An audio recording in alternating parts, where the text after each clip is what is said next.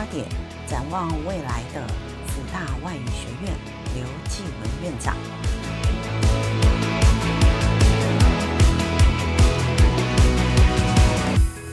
大家好，我是 Gina，我是 Gina Branding 品牌专栏与品牌专业书籍作家。过去十几年来，服务台湾中小企业非常多的品牌辅导的工作。今天非常开心来到 CEO Club 的线上，为大家来服务。其实我们知道，文化它是一个非常深层的一个呃生活里头，或者是美学里面。或者是人文里面非常重要的一个很大的领域。当然，我们也清楚，在文化的因子之下，其实教育是推动文化最重要的推手，而教育属于跨产业当中非常关键的一环。我们今天很开心，我们邀请到辅大外语学院刘继文院长来到线上，为我们分享一下辅大外语学院。其实我们可以说，它是一个文化品牌的代表，而在文化的整个领域当中，要如何运用教育的观念及科技的导入，进行整个文化及教育的结合，我们来听听刘院长怎么说。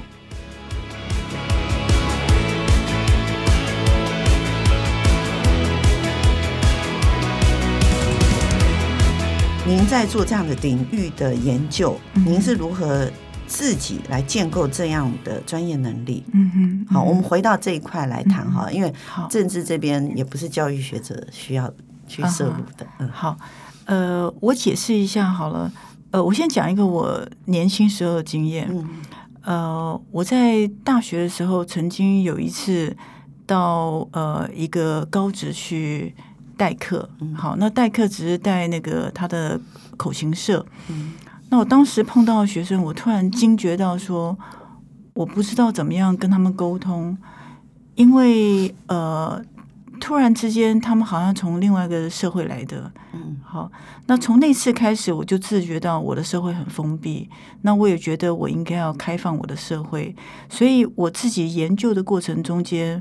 我觉得，我觉得我的走向是做连接，而不是专注在某一个领域一直终身研究。是，其实我们呃外语学门或者是文学领域，呃有一些学者很令我令我敬佩，他们可以呃研究一个作家研究一生。那我是一直做连接，那透过连接，我由美国到加拿大。啊，由加拿大透过他的作家和导演到黎巴嫩、到以色列、到南非、到印度等等等等，到很多国家，甚至到东南亚。那对我来说，其实呃，文学是最好的一个连接管道，文学或电影啊，是一个最好的连接管道。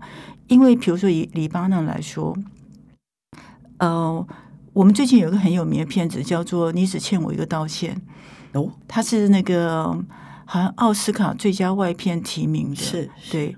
那那个就是在讲黎巴嫩的种族纷争。嗯，那我从看那个片就想起来，哦，小时候我一直有听到黎巴嫩内战。嗯，好，所以整个历史就连接在一起。嗯，那再加上我对我的我的小说的研究，我开始对黎巴嫩的人呃非常关切。嗯，可是这不见得说意味着说我站在黎巴嫩这边，我。不同情以色列，或者是说，在以色列这个国家里面，他有呃以色列和巴勒斯坦人之间的纷争。呃，我其实并没有选边站。好，可是我从不同的故事中间，以色列也是一样。呃，因为他原来是犹太裔的，所以整个犹太大屠杀的故事，一直到现在一些呃犹呃以色列的电影，还有黎巴嫩人的故事，我都很关心。那从这些故事中间，虽然说这故事只是一个啊、呃、电影假的，它不见得是真的。嗯、好，可是从这些故事中间，从这些角色中间，我觉得我真的了解了他们的人，我了解了他们的呃伤痛。好，或者是每一个文化，它都有美丽与哀愁。所以透过这些了解，我知道尊重不同的人、不同的文化。嗯。刚才刘教授有提到一个文化的美丽与哀愁，这这个这个议题其实呃，回到台湾来看的话，教授，您在台湾看到了什么？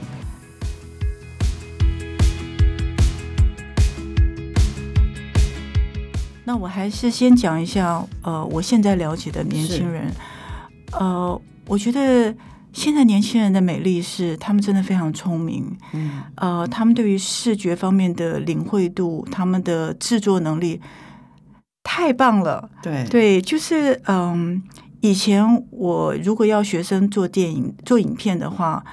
我要先教他们怎么做，嗯、我现在就直接给个题目就好，对他们就就会自己做，嗯、他们甚至会做的非常非常专业。是好，学生对视觉方面的那个呃视觉和科技的那个素养，嗯、呃，比我们这一代高出太多太多太多。嗯，好，可是他们的专注力就比我们当时低很多。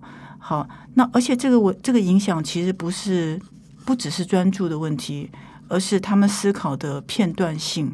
好，就是我觉得，呃，因为现在传输太太迅速了，嗯、所以我们常常接触到的都是碎片。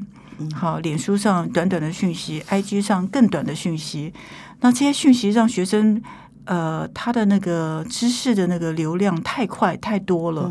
好，历史的变化太大，所以呃，有一个可能性，我不是说所有年轻人都是这样，有一种可能性的负面发展就是。他越来越不关心这个世界，好，因为这个世界变化太多了，他觉得他没有办法掌握，嗯，好，然后呃退缩到自己，好，成为宅男宅女。那另外一可能性就是他随着碎碎片而去发展，不去考虑到这些碎片中间的脉络在哪里，如何去由碎片中间去建构自己的世界地图、自己的认知地图。那我觉得这个是。呃，我在教里面自己感觉到很大的使命，就说我必须要呃去刺激我的学生，让他们去建构这个知识地图。嗯，其实教授所讲的建构自我的知识地图，其实也是教授在研究的过程当中，虽然说有很多讯息，你也是很努力的去寻找这些碎片。透过电影，透过文学，透过 news 哈，透过任何你可以得到的碎片。对可是因为教授有一个专业的一个自学习的历程跟自我训练的能力，所以你可以把它整理成一个你对于世界观的一个看法，一个体系，的看法。那那个体系看法会由你的角度来客观的去看它，嗯、所以你也希望把这样的专业能力带给。台湾的年轻人，哈，刚才有一次，刚才教授提到说，现在的年轻人持久力跟专注力，感觉比五年前或十年前的学生稍微更短了一点，好，比较以那个长度来讲是比较短。我想，呃，如果以我的这个专业经验来看，那就是因为他们现在我们称为现代学生是二十岁以下或二十一岁以下的在学学生的话，他们出生的时候就已经有。智能手机。就有物联网，有人说他们就是那个我们所谓的 App Generation，对对对，就有 App 一堆了，然后还有动漫，这些都是其实他他给讯息，就是我直接给你一个结果的讯息，可那个讯息是很浅的，所以就变成说，现在年轻人因为讯息像瀑布式一样迎面而来。我也认同老师说的，就是他其实没有办法去面对这么大量的讯息，嗯，那他又来不及删除。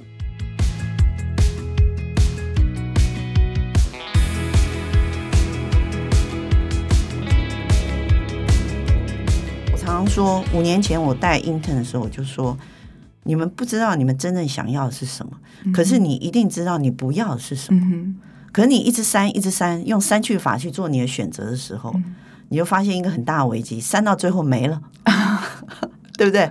没了以后就茫然了，这就是呃年轻人的哀愁。好，如果我们讲美丽与哀愁，这是他的哀愁。对，可是其实呃，换一个角度讲，其实不需要删除，他应该要做连接，嗯，就要回头看，就是呃，比如说常常呃一门课上完，我到下学期去问学生说：“哎，你上学期学了什么？”嗯，他们讲不出来，忘。对，忘了。对，其实忘不是一件过错，大家都会忘。对，对，我们对知识的那个保留度本来就是递减的。就比如说，呃，这个礼拜上的，下礼拜记得百分之三十，一整学年之后可能记得百分之五，这是很自然的事情。可是就是就再回到那个贾博士讲的，就是要回头看来 connect the dots。对，嗯、其实我想，呃，可能现在只只能期待他们每一堂课至少留下一个东西。嗯哼，嗯哼，好，因为毕竟他们要关注的点实在太多。对，他们对他们的资讯的冲击力大过于他们可以吸收的空间。对，对，所以就变成说，他们最大的哀愁就是我要选择什么留下来。嗯哼，好，然后我要选择跟什么连接。对，这个其实是现在，嗯、因为现在的年轻人，我们称为 Z 世代啊。啊哈，就是我们 Z 世代就最新二十二岁以下这个世代，它的资源物质资源是最丰沛的。嗯嗯嗯，然后它可以呃全球移动的选择权也多，最多对最多的。可是现在在转变，那现在在转变，那是那是因为疫情的关系哈。如果没有疫情的话，以去年来讲，他的选择权很多，对，他可以去打工换宿。对不对？然后他可以去澳洲去杀牛，然后赚第一个一一百万，回来以后，对，对就再说，对啊，所以他可以选择他不同的人生。父父母辈给他的选择权也非常大。我们常说，呃，现在的父母只有一个期待，就是说，我的小孩一不要自杀，二不要吸毒，三不要混帮派，然后不需要照顾我。养好自己，阿弥陀佛，好，就感觉就是说，呃，在 X 世代的父母对 Z 世代的小孩，或者是后千禧小孩，其实期待值只希望他自己过好自己的人生，可是却给他非常多的资源，所以这也是一个世代啊，一个世代的一个包袱吧。对 Z 世代来讲，他们也很大的包袱哈。我我补充一点哈，我觉得，嗯，我其实曾经有看过。有学者在比较大陆学生和台湾学生，然后说台湾学生问说：“哎，你父母对你的期待是什么？”那台湾学生就说：“快乐就好。”那那个学者他就以这个来讲说，台湾的年轻人没有上进心。那我其实不认为，因为其实呃，老实说，我对我女儿的期待，好，我女儿现在已经是一个兽医。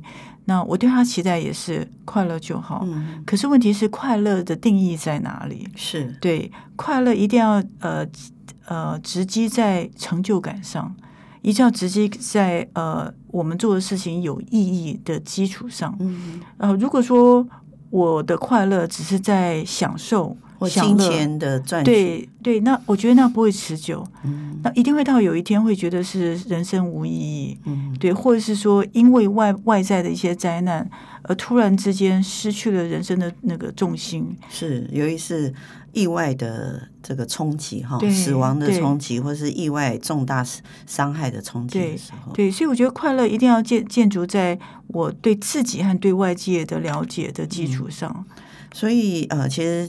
教授的看法应该就是说，年轻人还是把虽然因为疫情，我们各国自我哈保护跟封闭，可是你还是可以透过网络去开拓你的视野，对，关切一些全球发展的一些议题，选择一个你关切的议题，投入你的时间，然后进而你就会知道，你不是锁在自己的小区域里面、小世界里，你跟人群的连接。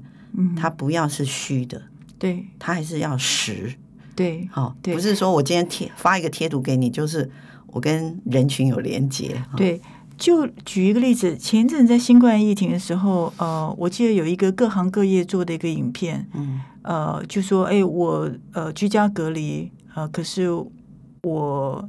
有做一些事情，嗯、那个我觉得那个各各行各业影片，然后表达自己的信心，表达自己对人的关切，那个影片我觉得非常非常感动。嗯、因为我觉得呃，所谓跟外界有实际的连接，这个连接不一定是是物质的连接，不一定是说一定要是面对面。而说你这个讯息能够传达出去，让别人能够接收到。嗯、对，像比如说阿迪，阿迪是我们的戏友，嗯、然后阿迪有一次呃去做一个在美国某一个报纸登、哦、替台湾登广告，那个那个动机是良善，对，可是好像中间出了一些问题，就变负评。对对，对，所以不管呃。后来就说有什么负评，那我这个不去评论。嗯、可是我觉得年轻人想要有这样子一个举动，动机对，非常好。嗯、而且呃，另外一个我注意到是说，他其实后来把那个所有的捐款都有效的运用。嗯、那我觉得这也是年轻人负责把事情做完。好，不要就做一开始，后面就没有没有后续，有始有终。对，这也是一个责任感哈。对，长大成人该承担的责任感。对，是是是。我想，其实教授刚才已经给线上我们年轻人一个很好的一句话。嗯哼。好，就是如何面对你未来的人生的改变，或是你自己直癌的改变等等，你就是开放自己。对，然后正面去跟人家做连接，嗯，好，然后还有就是有一件事，持续学习，持续学习，还有一件事非常重要，就是有始有终。对，千万不要做了前面以后，后面就跑了。做完你就会知道，你得到的究竟是好还是不好。嗯哼，好，你就知道你做这件事是对的，也做对了一些决定。那下一次你在面对类似的环境的时候，你知道你成功几率会高。对，如果错了。得到了是负评或什么，你也知道你在过程当中你做错了哪些选择，嗯、然后那你下一次就会避掉这个错误的代价，这也是一个非常重要的哈。嗯、所以有始有终是大家很重要的一个心态啊。哈，对，而且我觉得哈，呃，我觉得人生就是学习，嗯，那我觉得人生不管是呃酸甜苦辣，都是学习的呃目标。我觉得，呃，如果说我们一直抱着学习的心态，我就不会呃被挫挫折打败。嗯，好，因为即使是有挫折，它也是我学习的对象。对，所以我觉得，嗯、呃，就我很想要跟呃鼓励我的学生，或者是鼓励现在的年轻人，就是即使是现在学习的机会变少了，或者是职业变呃职呃就业的机会变少了，嗯、可是呃只要走出第一步。一定有学习的可能性。那只要能够学习，就一定有发展。嗯，我觉得那就是很好的事情。是，就是 keep going。Yes, yes。哎，其实这就我我想要讲的呢，keep going。对对对。还有就是，我常常跟我的 intern 讲，就是说，从零走到一是最难。嗯哼。那常常你不晓得一在哪里，那你可不可以先走零到零点五？对，你就会看到你的一。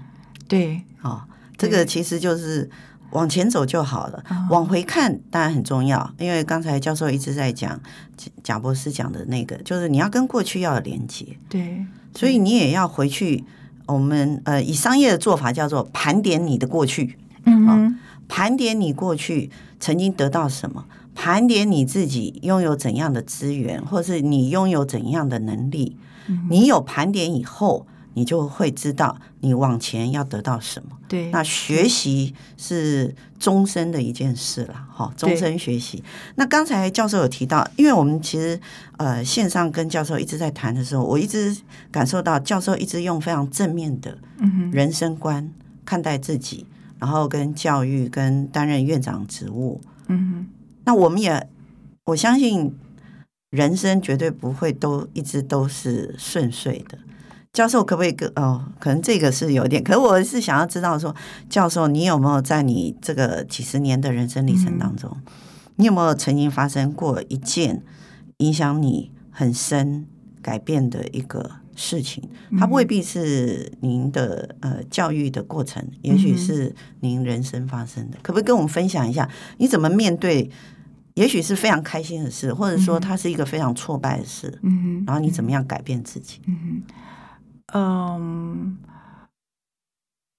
我觉得我人生最大的转捩点，事实上就是我父亲过世那一次，嗯、因为真的是完全没有心理准备。是，呃，我们甚至，起，我问一下，嗯、大概是您几岁的时候？呃，二十四岁，这么早？岁，对，我二十四岁，我我父亲才六十岁。对对对，是是，嗯。对，我们完全没有心理准备，是就是他就是在呃陪我母亲去买买东西的时候，嗯、突然之间心肌梗塞。是对，那我们甚至不知道他有心脏病，我们知道他有高血压，可是不知道他有心脏病。嗯、那呃那一次事情让我感受到，呃，整个创伤的过程，呃，我了解呃当下的反应，以及我之后怎么样重建。那从怎么样重建，也包括说我怎么样走出、呃、丧父之痛，对，然后走呃进入社会，嗯、呃，这个整个经验会呃，一个是引导，就是让我呃对于创伤的研究非常有兴趣。嗯、那我也呃。很关心我受过创伤的学生。嗯，那另外一方面，我其实开始也了解到，比如说颜色。嗯，好，因为我那时候呃，父亲刚过世之后，我就觉得我应该要找事做。嗯，结果我正好找到了一个是那个儿童英语。嗯，可是偏偏我那时候带校，对，对我一旦是面对学生的时候，我就发现我全身黑的，当时不流行黑色，对，后来年轻人穿黑色是很酷的事情，对，对，那当时穿黑色，我就觉得我面面对学生，学生压力很大，呃，小孩子比较不能接受，嗯、好，所以我后来开始呃慢慢懂得化妆，嗯，然后开始去呃喜欢各种颜色，嗯，那我觉得这都是一个。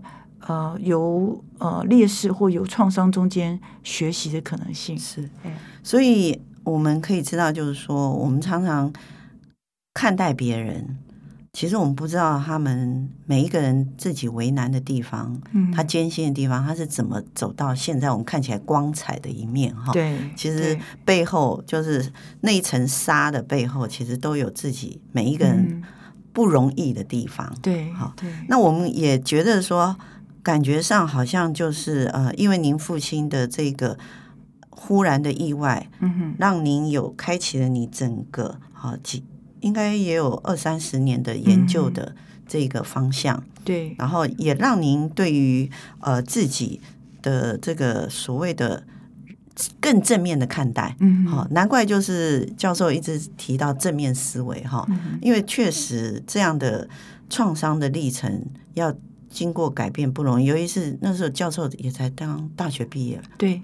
对不对？对，呃，研究所一年级，对啊，那个是非常年轻的时候哈，对，而且你应该那时候还要陪同母亲，度过那个丧夫的过程，对，对不对？哦，除了自己父亲的伤，丧失父亲的伤痛，还要陪伴母亲嘛，对，所以，而且你那时候是硕一，硕一已经算是一个大人了。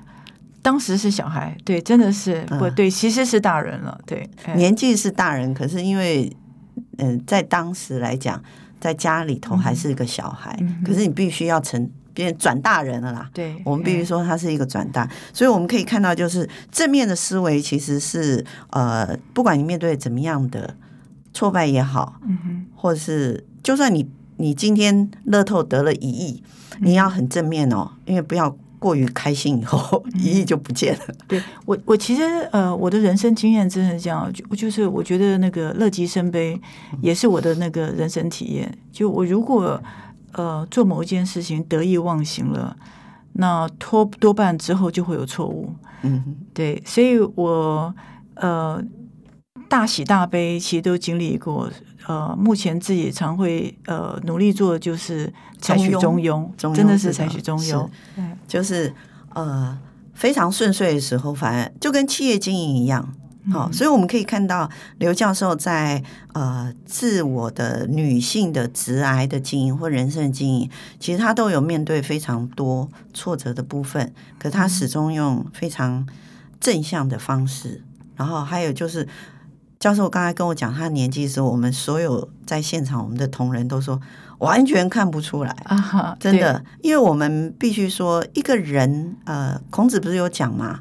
就说你的岁月后面好像五十而立还是什么，六十知天命，对不对？对对，其实你看的是他的面相，一个人的面相，如果你。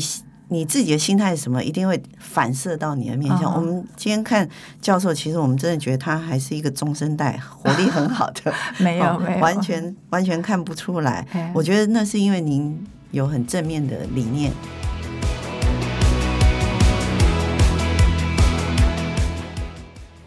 今天非常开心，我们在线上听到辅大外文学院刘继文院长为我们分享了这么多有关于辅大。他在人文及文化，或者是科技导入上，他如何去推动的种种关键。当然，我们知道在文化的领域当中，我们一再体验到非常多历史、人文，或者是所谓的呃文学作品当中，我们在阅读的过程当中，我们所体验到的、所显示到的种种的美的感受。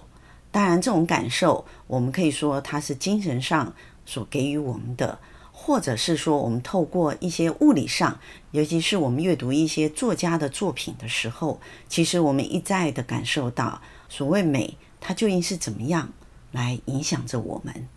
今天我们听到了这么多好的重点，当然，我们也希望在未来，辅大刘院长还可以为我们分享更多。他在人文及文化上及科技导入上，他所做很多创新的做法。我们期待刘院长下一次在线上为我们再分享哦。